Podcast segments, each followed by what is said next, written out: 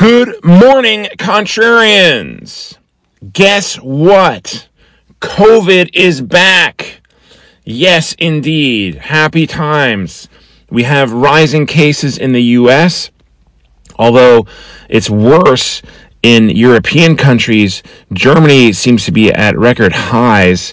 I've linked to the reports from Johns Hopkins University, and Austria is going into full lockdown mode they're locking down the entire country, not just unvaccinated people, but everybody. So that is what is blaring across the headlines this morning, and it appears to be taking an effect on risk appetite. We have stock futures are mixed, but all but the NASDAQ are down. Uh, the selling is most pronounced in the Russell 2000, which is off more than 1%. Dow Industrials are down about half of 1%. The Nasdaq, like I said, is up about three tenths of one percent. Be interesting to see how long that holds on. Bonds are rallying. The 10-year yield is down to 1.55 percent.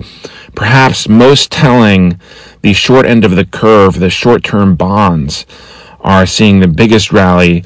The two year has taken a big dip. The two year yield, it's down to 0.46%. It was above 0.5% as recently as yesterday, maybe even in the overnight session. So that is a telling sign that investors are moving assets to risk averse things. Uh, the two year, the short short end of the curve is the most risk averse asset. It doesn't pay much in terms of yield, although more than the German and, and European uh, bonds, but it is very low risk. And if the yield is dropping, that means that the price is going up, which means that investors are piling into this asset. So that is what's going on there. And crude oil also, as part of this theme, is dipping as well. It down 3%. And cryptos are off 5%, at least Bitcoin is, to trade around 56,700. By the way, sorry, crypto bros, for your inability or, or whatever was being outbid there on that Constitution project. Anyway, uh, it does look like risk off, like I said, rising cases in countries, especially in Europe, but also in the U.S. here. If you look at the line, and, and I gave you the, the charts here in the show notes, you can see how it's it's clearly increasing again. What does this mean? Well, luckily we've seen this before, and every time since March of last year that COVID has caused this type of thing, selling in equities and in risk assets, it has reversed after before too long. Um, the Delta variant inspired selling that started late summer um, that was the most recent case of this. We had a, a huge October on the back of that. What happens is you have short term fear and you have investors selling off the riskiest of risk assets, as we've seen in the Russell this morning. And so, but then some some gains have there have been some kind of tech stocks. Maybe this explains why Nas, the Nasdaq is up today. Some tech stocks that have gained been big gainers of COVID. We all know about Zoom, but others as well. Um, so Amazon. So that and that that will continue. That that will persist. No, will, should be no different this time. But what's important to note is that these moves post COVID, they've been kind of short term, and uh, I shouldn't say post COVID. Ever since March 2020, every time that COVID has inspired selling, it has reversed before too long, and stocks set new record highs. In fact, just yesterday, uh, there was a, a new record high for one of the indexes. I forget which, but so so that's there's no reason to believe that it'll be different today this time.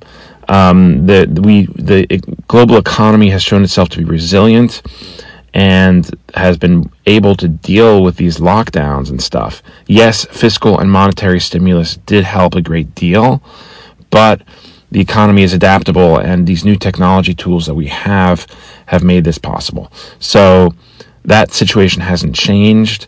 Now, where this leaves the Fed is another story, but let's see how much of this, how serious this is, how long this lasts for.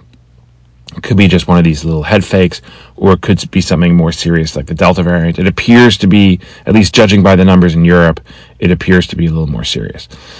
Anyway, um, not really much on the calendar today, which is why I didn't discuss it yet. We do have, and this makes sense seeing how it's a holiday week next week in the U.S. Thanksgiving next week should be very quiet unless there are big picture, big item news from the policy uh, or from COVID. But there's uh, no earnings to speak of. Footlocker reports, but retailers have been good, and who cares? We do have a speech by Richard Clarida, uh, Fed governor, he is speaking around noon on global monetary policy coordination. And this is important because Clarida is kind of seen as occupying the neutral ground here between hawks and doves on the FOMC. So I'm not sure if he takes questions. If so, I imagine there will be some around the COVID and how that might affect things. The bottom line. Without much else going on, you can expect the COVID headlines to dominate and the risk off mood to perhaps persist. Um, again, the front end of the curve, the two year bonds are, are pointing very, are painting a very clear picture for this. Longer term, however, it shouldn't be a concern based on what's happened every single other time there has been COVID inspired selling. Yesterday's bottom line told you there wasn't much in the way of catalysts, but that stocks could move higher just because that's what often happens in bull markets. And indeed, the S&P and Nasdaq rallied, but Dow Industrials didn't play along and finished down about two tenths of one percent. Was kind of a strange day. Some weird selling in in names that you wouldn't uh, normally suspect. A lot of this was driven by earnings. There was some news also. Visa is not yet recovered. I'm sorry to say, and a lot of my other stocks actually took a beating. Consumer staples not doing well. And but I just took this as an opportunity to add a little bit more. Um, although not yet on Activision, I'm still waiting for that to drop more. That one has, has been beaten up quite a bit. Teladoc beaten up again. I didn't add there either. I'm just going to sit on that. Um, I did add some DraftKings and uh, one or two others that escaped me now, so it must not be that important. But anyway, that's where we are for today, this Friday.